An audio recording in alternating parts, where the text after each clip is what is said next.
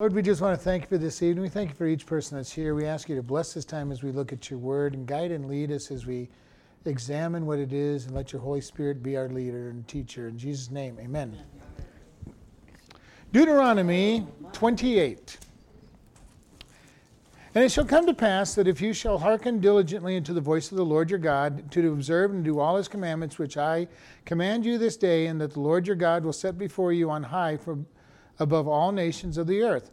And all these blessings shall come on you and overtake you if you shall hearken unto the voice of the Lord. Blessed shall you be in the city, and blessed shall you be in the field. Blessed shall the fruit of your womb, and the fruit of your ground, and the fruit of your cattle, and the increase of your kine, and the flocks of your sheep. Blessed shall be your baskets and your store. Blessed shall be you when you come in, and blessed shall you be when you go out. And the Lord shall cause your enemies to rise up against that rise up against you to be smitten before the, before your face. They shall come against you one way and flee from you in seven ways. The Lord shall command a blessing upon you in the storehouses and all, in all that you set your hand unto, and he will bless you in the land which the Lord your God gives you. And the Lord shall establish you a holy people unto himself, as he has sworn unto you, if you shall keep the commandments of the Lord your God and walk in his ways. And all the people of the earth shall see that you are called by the name of the Lord, and they shall be afraid of you.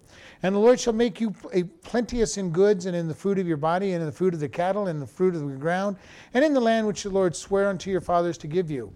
And the Lord shall open unto you his good treasures, and the heaven to give the rain unto your hand in, in his season, and to bless all the work of your hand.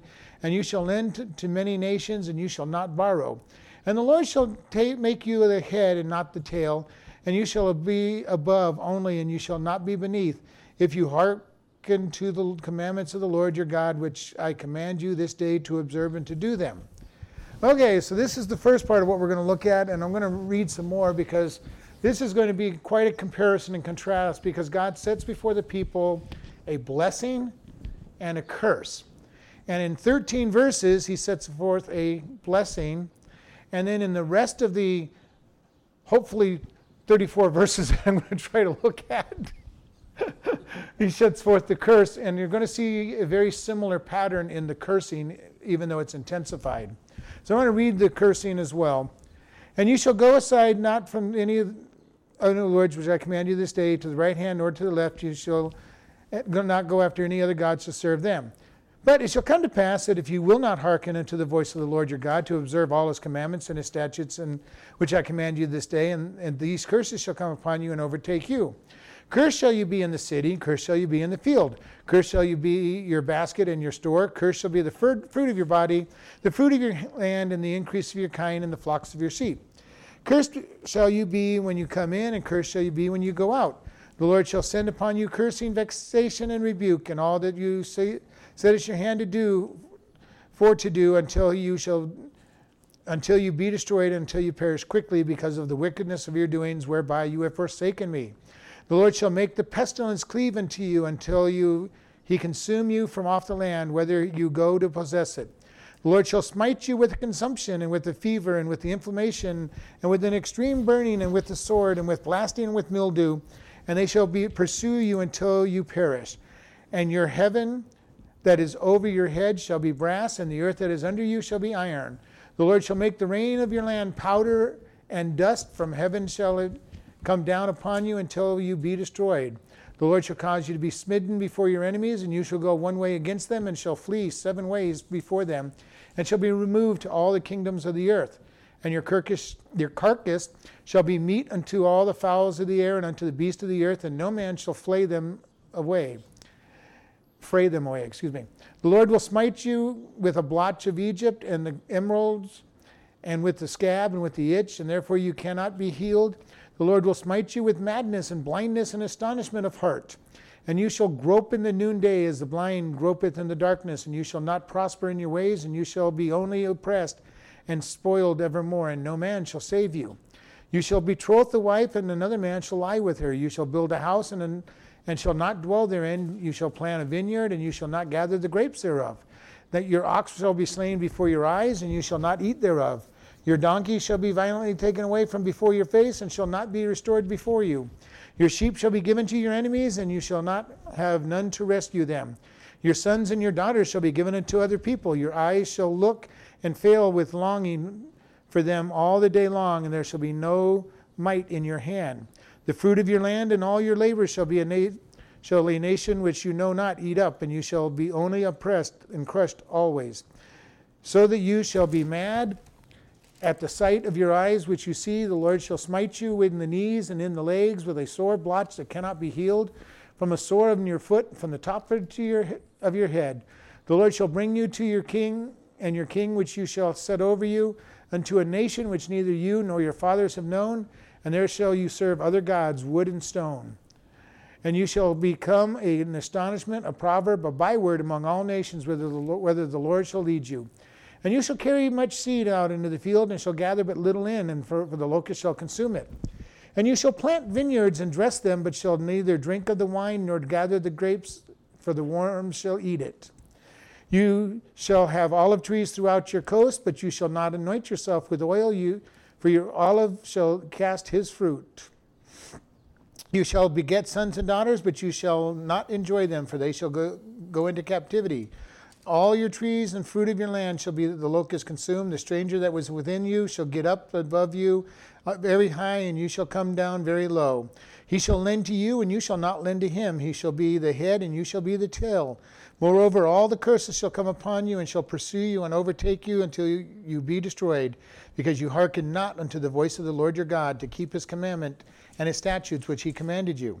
And they shall be upon you a sign and a wonder, and upon your seed forever, because you served not the Lord your God with joyfulness and with gladness of heart, and for, for the abundance of the things. Therefore you shall serve your enemies which the Lord has sent against you, and hunger and in thirst, in nakedness and in want, and all things he will put a yoke of iron upon your neck until you he has destroyed you. So we see here the same pattern that we've seen many times in the wandering of the wilderness. God placing a curse and a blessing before the people. And you know, God still does that to us today. Is when we wander with him, he says, here's a curse and a blessing before you. When we obey him, we will generally be blessed. And our families will be blessed. When we go against him and, and go into disobedience, we generally will be cursed. And our families get cursed. And this is the problem with the whole idea of leadership. When a father especially goes the wrong direction in a family, the whole family will suffer. If the mother also follow, follows along in that in that pattern, then the kids have got pretty much no hope at all of being blessed, other than divine intervention. But God comes in here and he says, here's your blessings. I've given, Moses says, I've given you commandments. And we want to look at this, and then we're going to kind of look back, bouncing back and forth between what I've read. The very first blessing in verse in verse uh, three says, blessed shall you be in the city, and blessed shall you be in the field. In other words, blessed also can mean happy. It can mean lifted up. And God says, when you're following him, you're going to be happy in the field and in the city. On the contrary, in verse sixteen, it says, if you're not obeying, cursed shall you be in the city, and cursed shall you be in the field. In other words, when you're disobedient to God, nothing is going to be good. When you're following God, there's peace, there's joy, there's happiness. And this is one of the things I say, I love following God because he gives peace. I can be at peace no matter what's going on because God is in control and I'm serving him. If I'm not, nothing is right.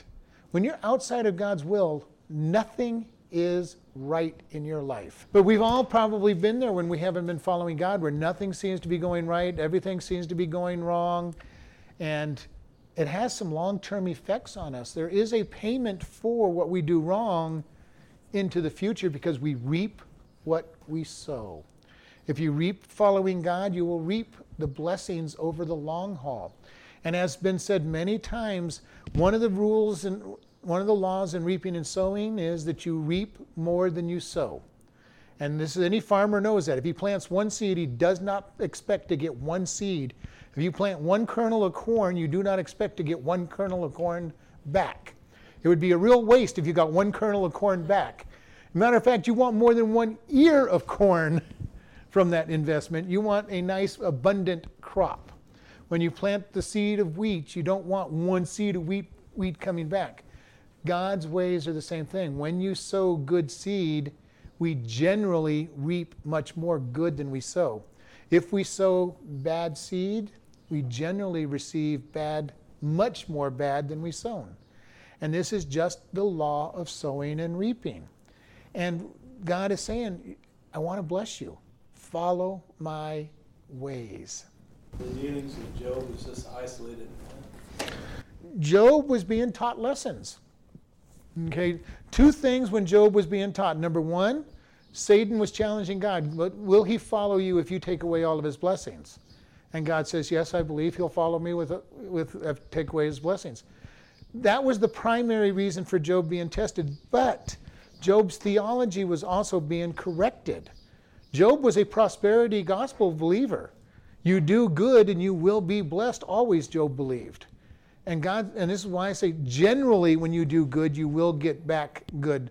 But God can still say, let me test you. Are you going to trust me even if it seems like everything's going wrong? And this test will come oftentimes to us. Do you trust me, God will say, when I will let this trial and temptation come in your life?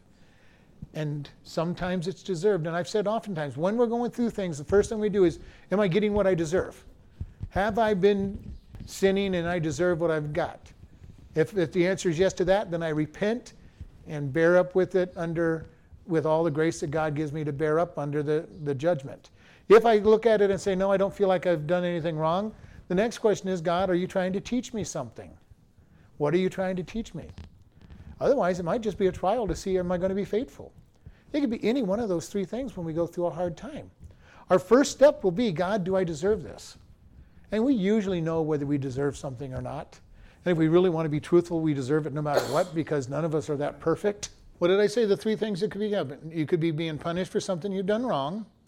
You could be just being tested for seeing whether you believe or something, or it could just be God saying, are you going to be faithful, even if it appears that he's not being? Our first step, though, is do am, am I reaping what I have sown? And lots of times we are. If we really are honest with ourselves, we're reaping what we've sown. Other times, God is just saying, do you truly believe what I say, and are you willing to, to bear up and, and, and, and believe me? Because not everything, in Job's case, not everything was, as a matter of fact, in his case, none of it was deserved, because God's testimony of Job to, to Satan was, he is a perfect and upright man.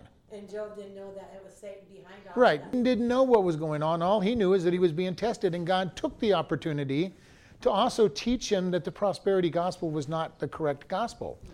That we can do everything right and still not be wealthy and all the other things that go go or go along with that. Go wrong with you if, even, even if we're not yeah. doing th- something wrong. There was a lesson for Job, and God's purpose is always that he's going to teach us a lesson. Even if we deserve the punishment, he's teaching us a lesson. Many times we don't need to know the reason God does anything in our life, because he's sovereign. He can do what he wants in my well, life. I mean, the reason is that I want to do the right. There has to be a reason. If I'm de- if I'm reaping what I have sown, then yes, I want to sit down and go, yes, I I have been be- misbehaving. My sin is caught up with me, and I need to repent. But if you didn't do that, and if I don't, then it's just, okay, God, you've got your reasons for what you want to teach me. I'm gonna I'm gonna be faithful in what you've taught me, and that's what's important. The blessing comes in our full trust in God. When we fully trust that God knows what's best for us, and that he is in sovereign and that he's in charge, how much peace can you have? Peace is, the definition of peace is that tranquil state of a being who is at peace with his state with God, knowing that he does not have, that he is not going to suffer for eternity. Yeah, because that's what I think, because like I said, I don't know if I told you this or not, because I'm all these years, I mean over sixty years, I have never been truly full in peace. I have never liked myself. I have never done this and that. I'm in peace because I feel like no matter what, God is behind me. Mm-hmm. And that's why I think I'm really in peace. I I feel so grateful.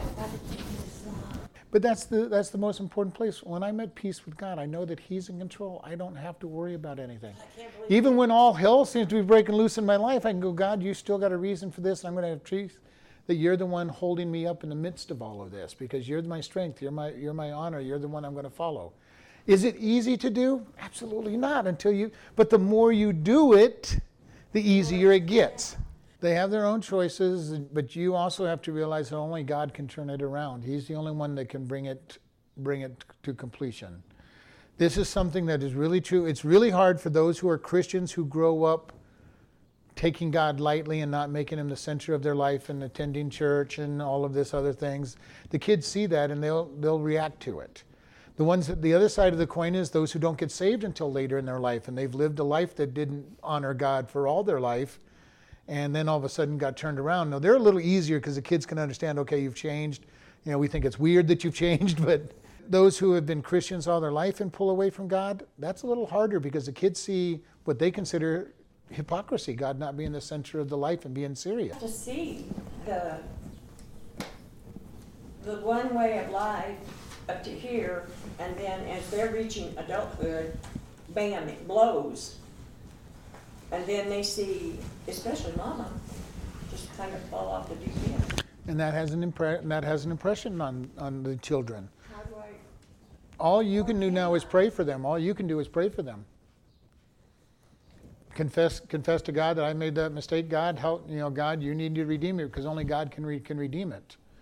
And my, my testimony with you all is I am so thankful that my dad was one who opened the Bible, shared with us, and prayed with us, and took us to every activity he did with the church. It wasn't just something that was, you know, Sunday morning Christianity and the rest of the week was gone.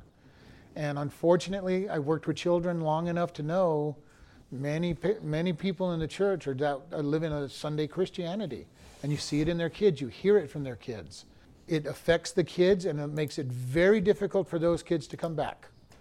Those kids are harder to reach than the ones who have had a totally bad example.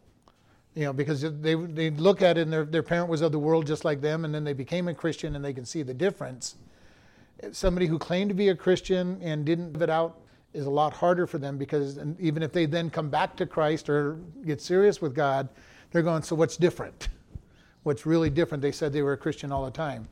And this is what happens when Christians are a bad witness to the world.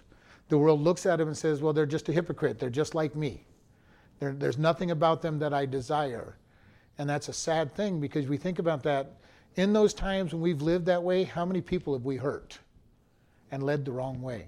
Not just family, but people that came across us saying, we're a Christian and, and we're doing the same exact things that they're doing.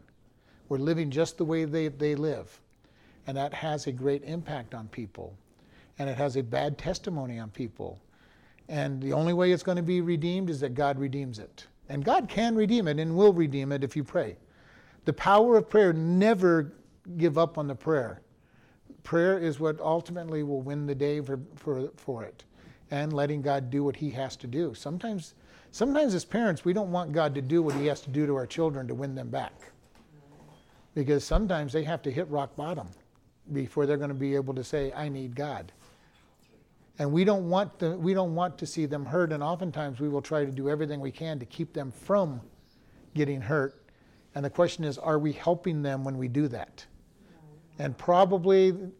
Probably eighty to ninety percent of the time, no, we're not helping them by preventing them from hitting rock bottom.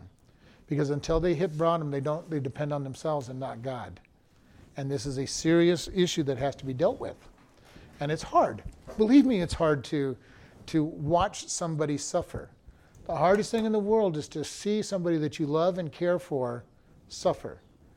Even as a pastor, I see that when I teach something and then I watch somebody do exactly what I've taught not to do, and going, you want to just scream, aren't you listening? But it's, and then I read the Bible. How many times does God tell us the same thing over and over and over and over again?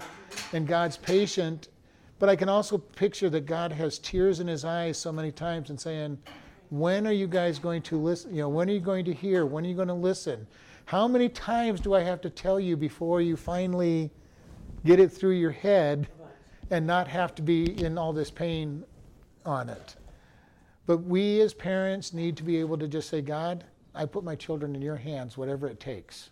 No, but what I found that by doing the right thing and not doing what I've been doing years ago, I have found my family relationships have become so much stronger. Because it's based on a more solid foundation than what you were trying to base it on with the world. Let's try to continue here. Verse four.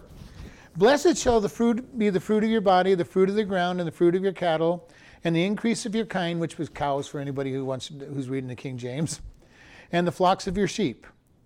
So God says you're going to be blessed in all that you do, basically. And the fruit of your womb, this goes back to what we were just discussing. When we are honoring God and we are following God, our family will usually follow behind us in worship of God. And this is really true. Our children want to see us worshiping a real event, a real person twenty-four seven. The unfortunate thing is many Christians are following God on a Sunday morning God. Maybe Sunday morning, Sunday night, and Wednesday night. You know, they come to church those three nights of the week, and the rest of the week, God has no part of their life. And the kids notice this. They notice when Dad comes home and says, you know, well, I made this really good deal. I really got that person. I got them. I squeezed them for every nickel I could. And they're going, I thought we were supposed to love people and care for people and treat them, treat them fair. You know, on a Sunday morning, you were talking about how we're supposed to be nice to people and kind to people. You're telling us, and then you're talking about how you've squeezed this person for every penny out of the deal. Uh, well, kids, if this is so-and-so calling, tell them I'm not home. You know, we just taught our kids to be truthful, but when it comes to somebody we don't want to talk to, we tell them to lie. Okay, are we living our Christianity out in front of our family, our neighbors, our workers, our co-workers? Because they notice. They notice whether we're doing it or not. They notice real quickly if we say one thing and do another. And you know, this is unfortunately the way many kids in Christian homes are raised. We, we're this way on Sunday, we're this way, you know, maybe on Wednesday night. Maybe I'll pick up my Bible sometime in the middle of the week and we might read the Bible. Uh, maybe I'll decide to pray. I think it's important that we have our kids, our grandkids, our nieces and nephews catching us reading the Bible, praying, speaking about what God says and living it out. It's one thing to say that I'm going to honor authority, and then when you get pulled over by the police because you were going just a little too fast and cursing at the police officer under your breath while he's writing the ticket, and the kids are like, I thought we were supposed to be honoring our authority. When we are honoring God and living according to His, we will be blessed. Our families will be blessed. We will be financially blessed. We will be taken care of. Does that mean we'll be really rich? No, but you know what? God's people do not go hungry. It's an amazing thing. If you're honoring God, He will provide. Maybe not the feast that you want. You know, you may not be eating filet mignon and uh, porterhouse steaks every night of the of the week, but you know, God will make sure that you have food that will sustain you. He'll make sure there's a roof over your head. He'll make sure that you're covered in all these things. And it says if you're not, verse eighteen, cursed shall be the fruit of your body, and cursed the, the fruit of the land, and the increase of your kind, and the flocks of your sheep. Cursed, you know, so he's saying you will be, everything will go wrong. Everything will go wrong when you're not following Him. And part of that is to bring us back to Him. You know, God is trying hard. When we get away from Him, He's going to try really hard to get us to come back. And a lot of that will be withdrawing His blessings upon us and making life miserable. What happened to the prodigal son when he went off and squandered all of his money? He ended up at the bottom of the barrel wanting to eat the pig's food. That's pretty, you got to be pretty hungry to be wanting to eat the pig's food. And it's where he was at. And that's when he decided, it's time to go back home. My father's servants are better treated than I am. It takes going down to the bottom. Most of the time when you listen to the various testimonies that somebody has when they've gone off away from God, the, the story is almost always the same. I hit bottom, whatever bottom was, and I decided it was time to come back to God. Whatever that bottom might be, you know, I found myself on Skid Row in the middle of the, of the uh, missions out there, and I realized all of a sudden that I needed God, or I You know, I was ready to kill myself, and I and God spoke to me at the last moment. We hear this testimony over and over and over again. I was so sad I wanted to just end it all because I was well, nothing was worth it. Many, many pastors I listen, listen to on the radio have this type of testimony, that I was ready to commit suicide and God stepped in. I was ready to destroy what little I did have left and God stepped in. God steps in to our life, and when he steps in, he will change it all back and he will redeem it. He will make things good. What did he do in Job's life at the end? He restored everything, two times what he had lost. That's quite a blessing, especially with a rich man like Job in the first place. But God will bring us back, and he'll use, he'll use those hard things as a testimony of what he can do. And he says, I'm going to bless you. But there's a cursing and a blessing before us, and we get to choose. We choose obedience, or we choose to disobey.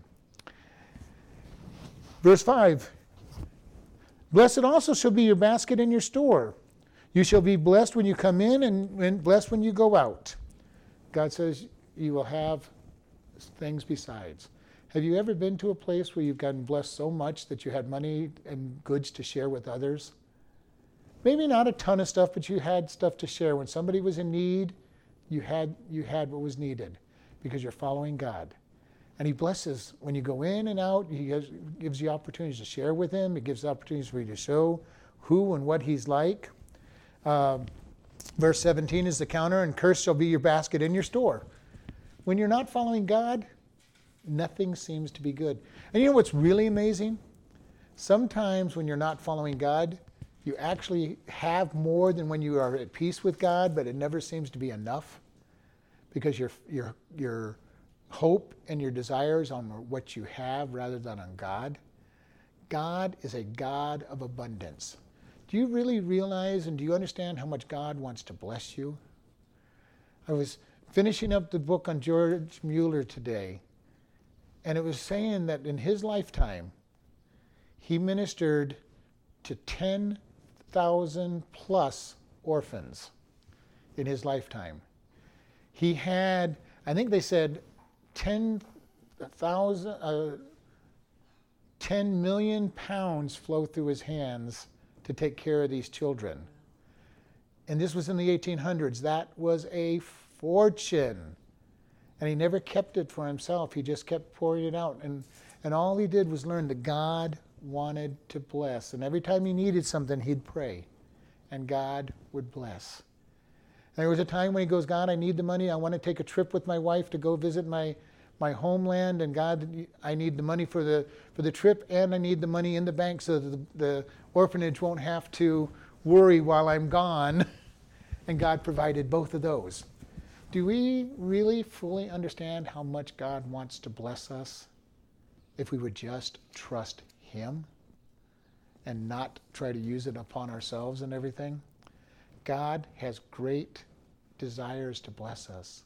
He owns the cattle on a thousand hill and hills and all the hills that the cattle are on and everything else besides. Uh, he has no problem blessing us. Because George Mueller was asked one time, well, what if God stops blessing you? What if the people that are giving you die? He goes, well, God's, I'm not, my dependence is on the people, it's on God. It's not on anybody that's giving, it's on God.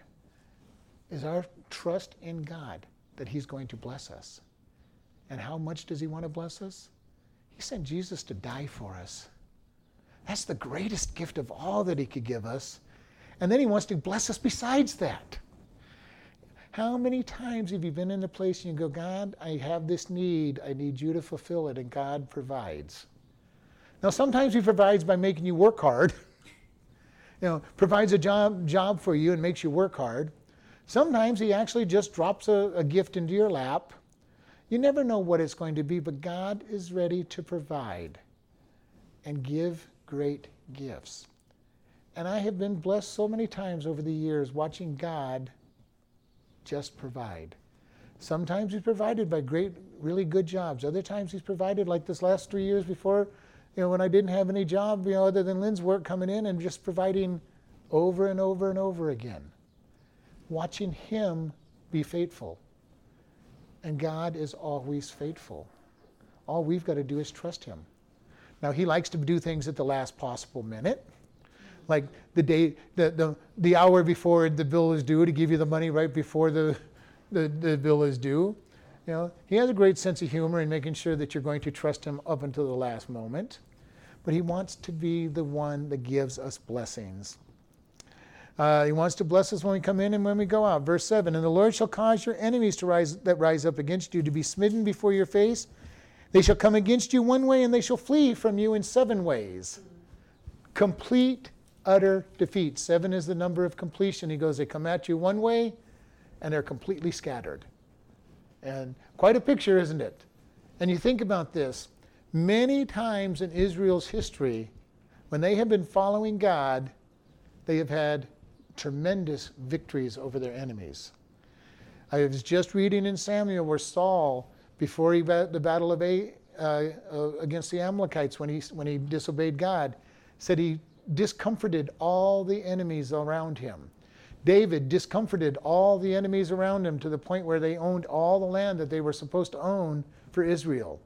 Solomon took over it and kept it. And then from that point on, they started disobeying God and usually lost their battles. Or how about the time when, when uh, I think it was Hezekiah, was praying because the army had the city surrounded, and the angel of the Lord came and killed ten thousand of the enemy in one night. That's pretty powerful. One angel killing ten thousand people. one hundred eighty-five thousand once too. Yeah, another, another time, you know, it was God. These angels are pretty powerful uh, creatures. Yeah. And and God is going to, God has a whole host of them available to him. And how do, much do we worry about little things when God says, I, I'm just going to, I'm going to give you victory. I'm going to be the one that keeps you. And the contrary to this one is verse twenty-five. The Lord shall cause you to be smitten before your enemies, and you shall go out one way against them, and shall flee seven ways before them, and you shall be removed unto all the kingdom of the earth. Your carcasses shall be meat to all the fowls of the air and unto the beasts of the earth, and no man shall fray them or send them away. So he's saying, if you're disobedient, you will not be successful in battles. Have you ever been in a spiritual battle without when you've been disobedient to God? And it seems like there is no way to win because everything seems to go wrong. When you're being disobedient to God and you're not listening to him and you watch everything seem to go wrong in your life for a while because you're not willing to bend your knee and do things God's way. Been there, done that. Where I haven't done with God's way and had repercussions that, that affected my whole family and affected us for time afterwards, even while God was then working things out in the blessing. But he says, if you're not going to follow him, you're not going to stand against the enemies. And sometimes that will be spiritual enemies. When Satan comes against us, we will not stand. When all the bad comes against us and we're not standing with God, we're going to get beat up. And we've talked about this. God says to hide in him. If we are not in him, we are not following him. We're standing outside of him. And the worst place to be in the middle of a storm is outside, especially if it's a bad storm. If it's hailing out there, though, you really don't want to be out in the in the storm, especially even if it's small hail. Just picture some of this big hail that comes out and actually can destroy buildings that is going on around around our country and our world. If we're outside of God, we're going to be hurt. And he's saying, I want to give you victory. I want to make you victorious. And again, this is the greatest thing. When you're standing in God's, the center of God's will, in victory at all these things coming along, because God's the one fighting for you, the enemy scatters. He is keeping you. He's giving you rest in the midst of your enemies. And he's anointing our heads with oil. He's keeping us fed. He keeps us protected. And he says, this is what you get. You're going to be blessed. It is wonderful to watch God bless. And one of the things he said between this, and I forgot this because he expanded upon the, the cursings. He goes in verse twenty, and the Lord shall send you cursing, vexation, rebuke, and all you set your hand to do until you be destroyed and, and you perish quickly because of the wickedness of your doing, whereby you have forsaken me. So when we forsake him, God sends cursing and vexation. Vexation, he makes it an irritant upon us. When we are not following him, everything seems to be wrong. Everything seems to be going bad. And this is when we have to just hide in him and say, God, I need you. Because all of this vexation, all of this testing, all of this was to drive us back to God. His cursing is not necessarily just to make you miserable. It does make you miserable. But the purpose of the misery is to drive you back to Him. He always wants us to come back to Him. That's what all the tribulation and trials are about. The book of Revelation, we've said this over and over, the book of Revelation is not so that God can just be mean to people. You know, God isn't up there saying, I just think I'm going to be mean to humanity for f- seven years. His goal is to drive them to Him. Now, many won't, but His goal is, I'm going to make life miserable and they're going to come to me. Some will come. They went, they didn't want to respond to my love. Let's go after them with my vengeance and make them uncomfortable so that they'll come to me. And you know, some people need that. Some people only respond to a hard time, especially when there's somebody who's stubborn and, and strong-willed. If you've ever had a strong-willed kid, you know what that's like. You know, uh, we had one kid, you looked at him and he would cry. We had a couple others that were a little more strong-willed. You know, it was like, I'm going to do things my way. And you, it took a little bit of twisting the arms to get them to go back the right way. God knows that sometimes we can be strong-willed. He knows that some of us are very soft and tender and will respond to just the lightest touch. And He knows that others need to be crushed before they're going to respond. And this is why He puts a curse and blessing in front of us. When we start going the wrong way, He sends a little bit of a touch. And if we respond, good. If not, He sends heavier and heavier trials. The Lord shall make pestilence cleave unto you until He has consumed you from off the land. Have you ever had things that seem to be cleaving to you, stuck to you? For whatever reason. Sometimes we need to repent. Sometimes we go, God, I just need to repent. Help me get over this and help, um, and help me this be redeemed. Other times, we just have to endure. There's always consequences. Many people have suffered for one night of sin, have suffered for the rest of their life. Whether it be they got drunk and into a major accident and killed somebody and ended up in, in prison, got into an accident and hurt just themselves severely and had to pay for it for the rest of their life. Maybe they went out and had a one-night stand and ended up with pregnancy or a sexually transmitted disease from it and are now suffering for a long period of time. There's always consequences for our actions. Some of them have longer-term effects than others. Some are easily overcome. Some are very hard to overcome. If we raise our children wrong for all of our life, then we're going to suffer as we watch our kids having to learn hard lessons from God later on.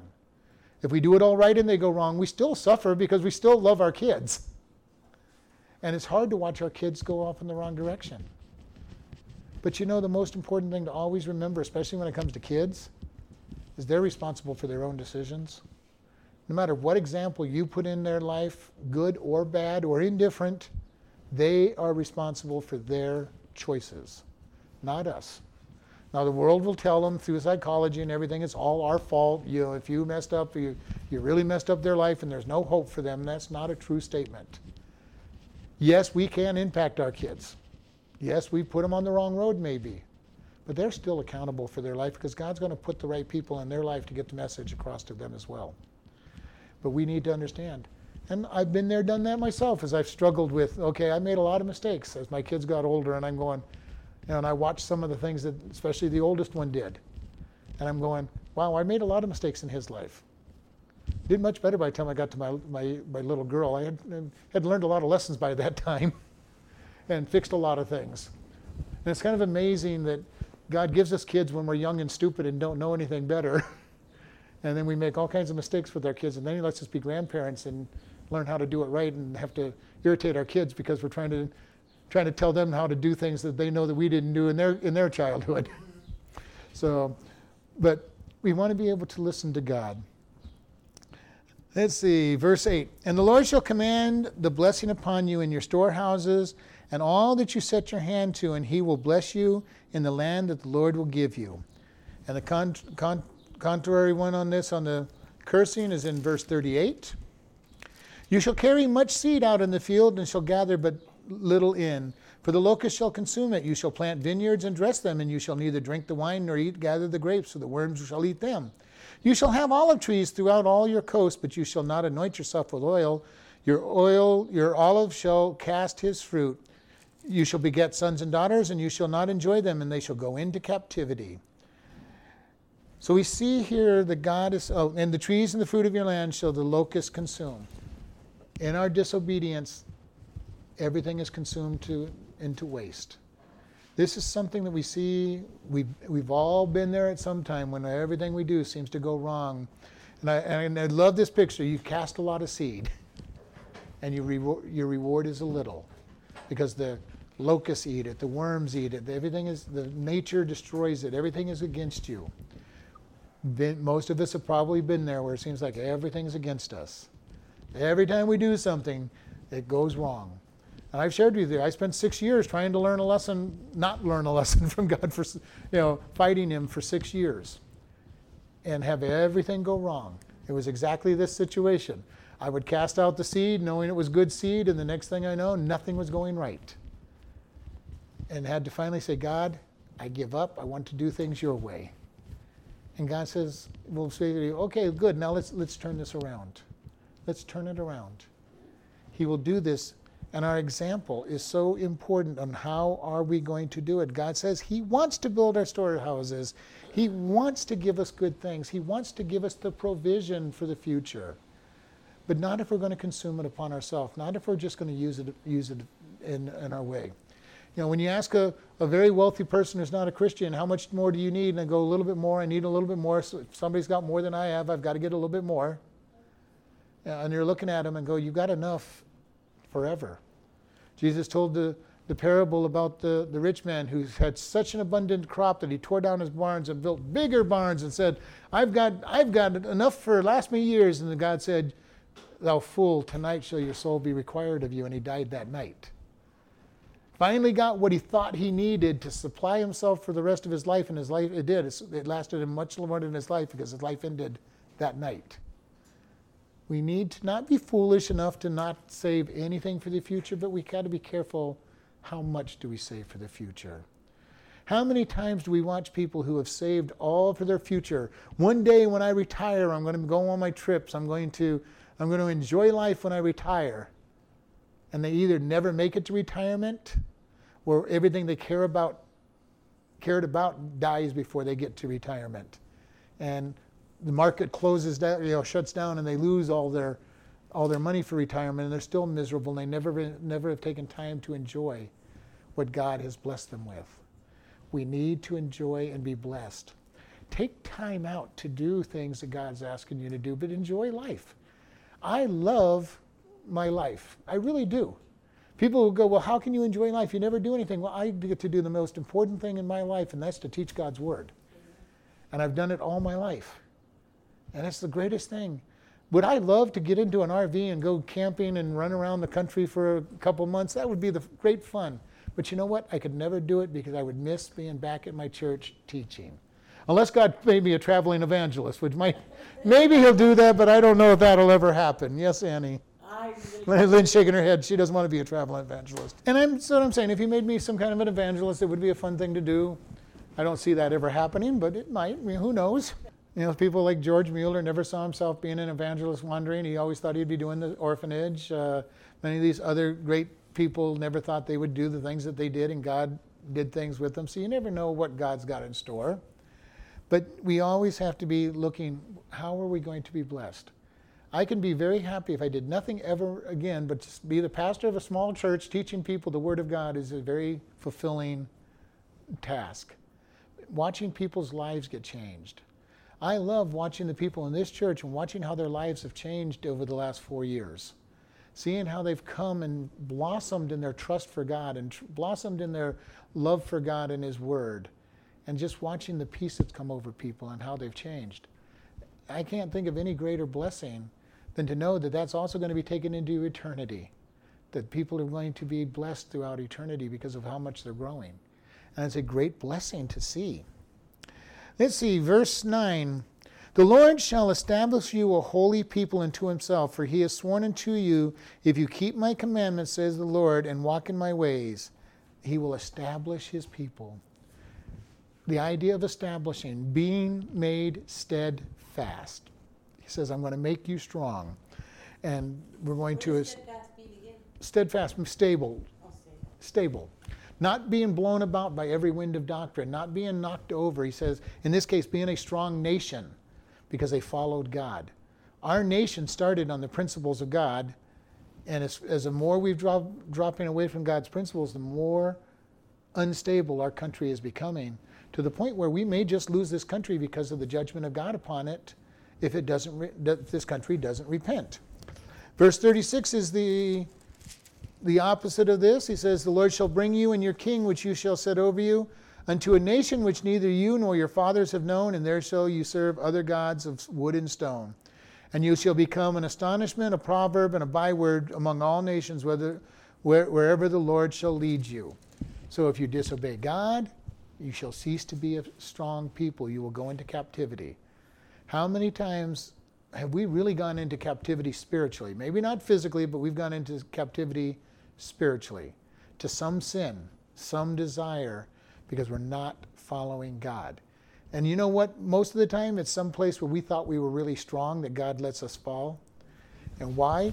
Because we don't set a guard on that area. We're usually pretty good about saying, God, I have a real weakness in this area. I don't want to have anything, so we put a guard on that area. We're not, you know, God, I have a real problem with alcohol. I'm not even going to go any place where alcohol is served. And then we totally forget about some place that we think we're strong in. And I can tell you, if there's any place in your life that you say, I would never fall in this area, beware. Because that is probably exactly the area that you're going to fall into sin in.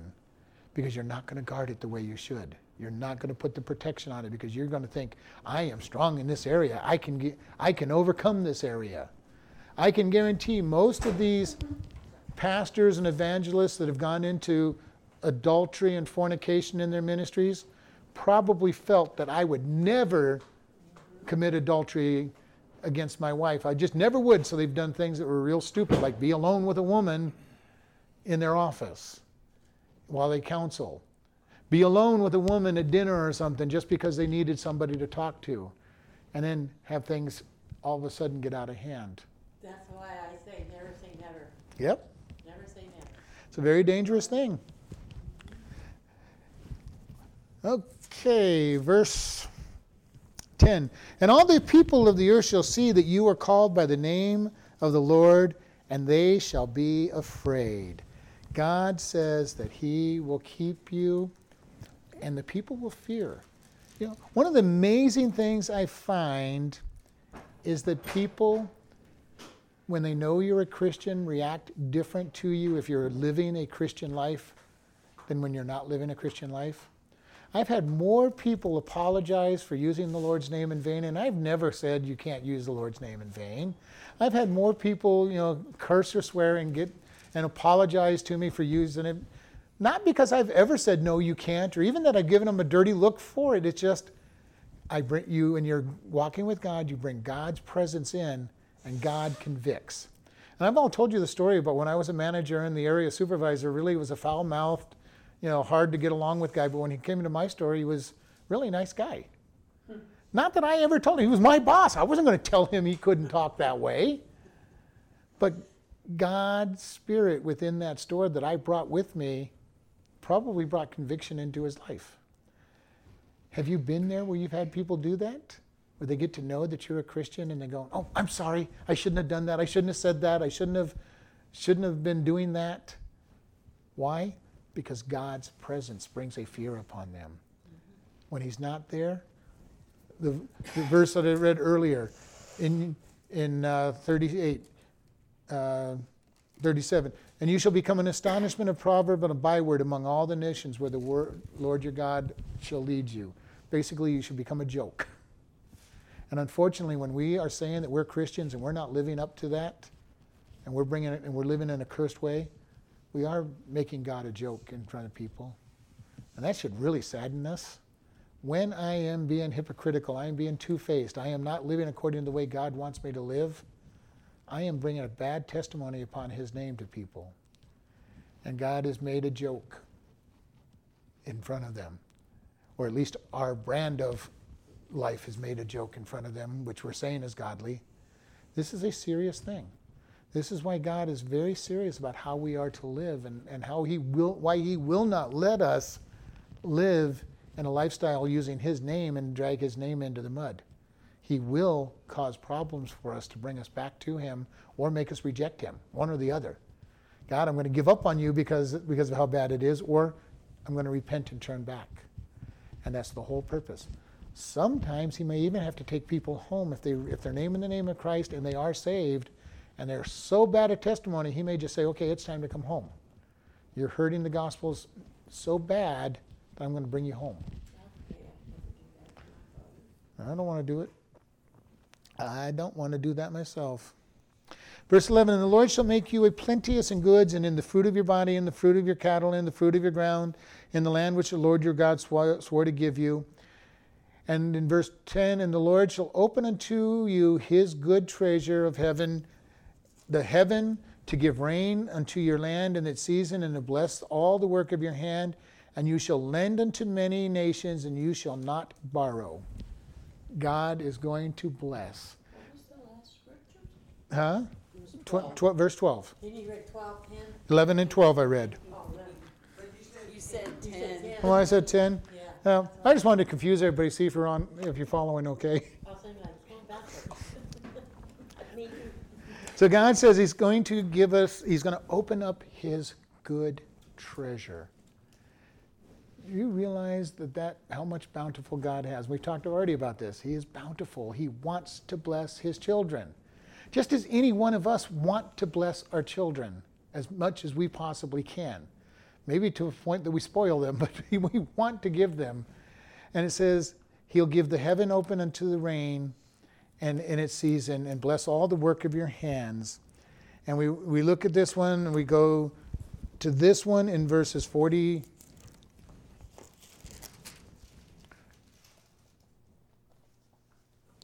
Let's see, that's not what I want. Oh, verse twenty-eight. Uh, and the heaven that is over your heads shall be brass, and the earth that is under you shall be iron, and the Lord shall make the rain in your land powder and dust, and from heaven shall it come upon you, and it shall until you be destroyed.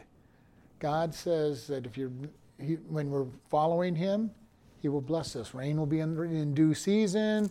The waters will be there. The weather will be right. But you look at this very poetic li- language. The the very heavens shall be like brass, brass, hard, worthless. Not, you know. And we almost think of. One of the things I think is so beautiful here in Arizona is some of the sunsets when the dust is just just, just the right amount of dust to not be a dust storm, but it diffuses the light into that golden color. Now that golden color is worthless if you're trying to grow, grow anything, because it indicates that you haven't had any rain. I think this is what he's talking about. Your, your, your, your skies are going to be such that they're going to be hard. They're going to be without, and your your ground is going to be so hard that you can't even, it's going to be like iron. You know, have you ever tried to dig in, in sun-baked earth that hasn't had rain for a long time? I've only done it once or twice, but I don't want to do it very often. It is, it is hard. It is very hard to move. And he says, and he shall make the rain in your land like powder of dust, and the, and the heaven shall come down upon you, and you shall be destroyed. In other words, no rain, no blessings. It's going to be hard to grow when we're still going against God. We look at Egypt and how fertile it was and how now it's not fertile. We look at Israel, and it's been fertile in the past, and then it wasn't fertile for a long time. And it was amazing when Israel was put back in their land, and the and they wanted to buy the land of Israel because it was given to them, but the but they bought it from the Palestinians, and the Palestinians willingly sold them these worthless hunks of rocky dirt that they that they had, and God blessed them. And now it's the fertile, most fertile land in the area, being the breadbasket of all of Europe. And God is blessing them only because of his covenant, not because of their blessing and their honor, but he's blessing them because of, of the covenant that he made with them. And he's given them great blessing. But he says, I will bless. God wants to bless. And look what he can do when he puts his hand in something. The ways that he can bless us. and give us so much. And then he says, and you shall lend to many nations, and, and they and you shall not lend, borrow from them. That's the second half of verse twelve. And God is out there saying there's an abundance. He gives his people an abundance. And the Jews have been very well known for their lending and not borrowing from other people. Matter of fact, so much so that people have gone against them for, for it over the time. And in verse forty-four, on the negative side, he, he shall lend unto you, and you shall not lend to him. He shall be the head, and you shall be the tail. In other words, when you're being cursed, you will be the one borrowing. And all through the book of Kings, we see this, pro- this prosperity. Many times when they're godly, others are reaching out to them for, for blessing. They're being reached out for them for military aid. When they're worshiping idols, they're having to give their money out to people to bring them in to help them. And that still doesn't work because God's against that. And the last verse we're going to look at is verse thirteen. And the Lord shall make you the head and not the tail, and you shall be above only, and you shall not beneath be beneath it, if you hearken unto the commandments of the Lord. We are victorious when we're following God. We are victorious. Even when it seems like we're not, God says we are victorious. What can separate us from the love of God? And Paul says nothing. Life nor death, nor height, nor width, nor depth, nor nor any other thing, nor principalities. And he goes on and on and lists basically everything there possibly could be. We are victorious when we're living in him. When we're not living with him, we go back to verse forty-four, which was the last verse we read. And he shall lend to you, and none you, uh, he shall lend to you, and you shall not lend to him. He shall be the head, and you shall be the tail. When we are disobedient to God, he will not let us be victorious in what we do, because our victory must be in him. When we are his children, not following him, everything will seem to be going wrong in our life. Everything. Sometimes it'll seem like it's going wrong even when we're following him. But at least at that time we have our peace, we have our joy. And some of that is just our steadfastness in God saying, will you trust me to take care of these details that you think are all wrong? As Annie said, you know, she's at peace with, even though all these other things are going on. There's got to be this peace, because God is in charge. He's got a plan. And we need to place all that we have in his hands. If we have a disobedient, rebellious child, we place that child in God's hands to deal with. If we have a righteous and, and godly child, we put that child in his hands too, because he's the only one that can keep that child without going, going the wrong direction. When everything seems to be going good, we put that into God's hands. When we're being blessed, we put that in God's hand. When he strips away everything that we have, we put it in his hands and say, okay, God. Job said, naked I came into this world, naked I, I shall return.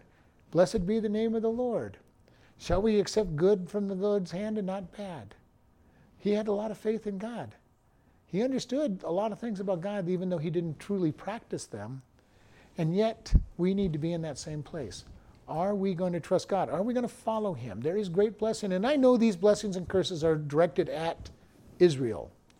But we are his children just as much as Israel was.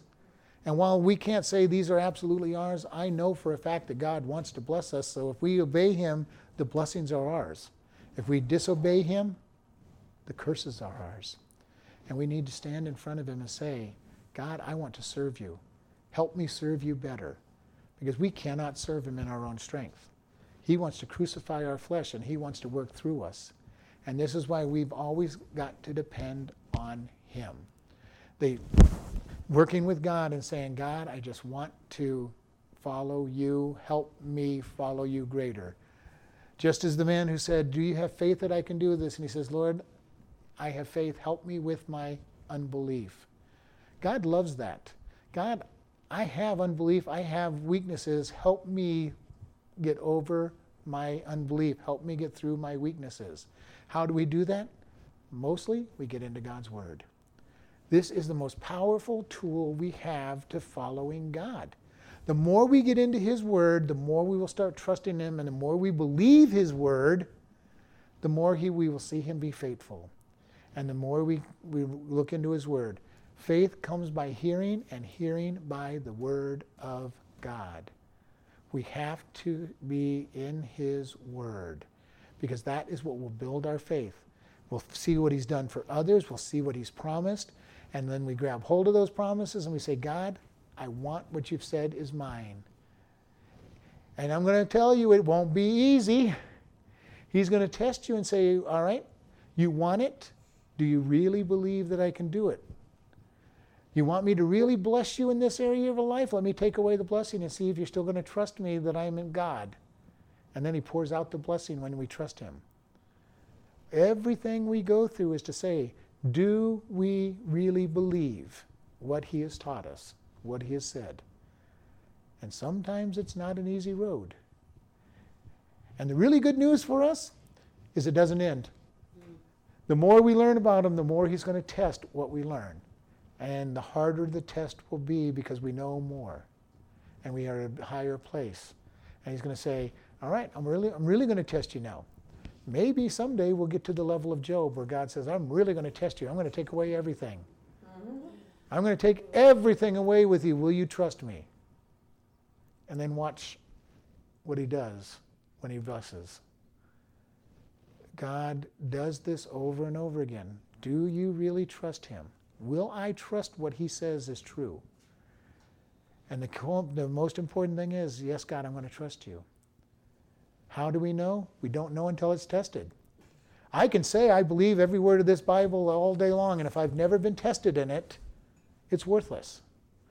And like I say with the chair, it's a good example. You know, I can say I believe a chair is going to hold me up, but until I actually sit down in that chair, I'm not telling you that I believe that chair can, can hold me up. Uh, I, I believe this bridge will hold me up as I walk across it and as it sways back and forth. Okay? Uh, don't look down, you know, as you're as you're swaying ten feet ten feet both ways on the suspension bridge. It's held up everybody who's crossed it, you know. And, but we need to be so careful. Do we trust God? Do we care about what he says? And am I going to put all my trust in him, no matter what looks like it's going wrong? And oftentimes, that's a big test. God, I just don't understand. This doesn't seem to be working. When, when I first came to this church, I came here with a very good job, figuring that my tithe alone would cover most of the most of it. And God goes, "No, you're not. You're not paying. You're not supporting the church." And took the job completely away, and made me dependent upon Him for many, for for a few years. Could that have been devastating? Absolutely, could have been devastating. I passed that one. I have other tests that I've not passed, but I passed that one. But God's got things in our course and saying, are you going to pass this test? When I pull away from you for a moment. And in God's Not Dead two, there's a wonderful line in the movie, and we'll end with this. The one who's the, the heroine in the story, she goes, I feel like God's not answering any of my prayers and that he's left me completely alone. And her father says, you're a teacher. You should know that when you go through a test, the teacher is silent. Do you realize that God does that with us many times? He teaches us a lesson, and then when he puts us through the test, it's going to seem like he's not there. Why? Because the teacher is silent. The teacher, the test is not designed to know what the teacher knows. The teacher, the teacher is, is to be silent during the middle of the test, and God will be silent during the test. And the bigger the test, the more advanced we are, the longer the test might be. You look at somebody like Job who went through a very long test. It doesn't tell us how long that test was, but it wasn't just a couple of days. It, was it wasn't even a couple of weeks probably. It, it said his, his friends observed him for seven days before they talked to him. And he had already been into, into devastating punishment before that, uh, testing before that happened. They were sitting in the dump. And it probably was months, maybe a year. I don't know if it was that long, but there was a long time that Job had to just depend on God and be faithful. And we don't know how long it was, but we want to know that it was a pretty severe test, and God was silent for a long time until the very end when he spoke and said, I'm going to now teach you. I'm going to teach you, Job. Get ready to answer me. You said you wanted to give me, you wanted to answer me, and here, here you go. Here are my questions. And God asks some questions. And Job finally just says, I've shut my mouth. I've spoken foolishly. And we want to be very careful because God will test us. And he will seem silent in the middle of the test quite frequently. All right, let's close in prayer. Lord, we just thank you for this day. We thank you for how much you love and care for us. Lord, we ask you to always be preparing us for these tests and help us to be faithful when you do test us. Help us to know that these are tests and that we are to trust you in the middle of them. And we just thank you in Jesus' name. Amen.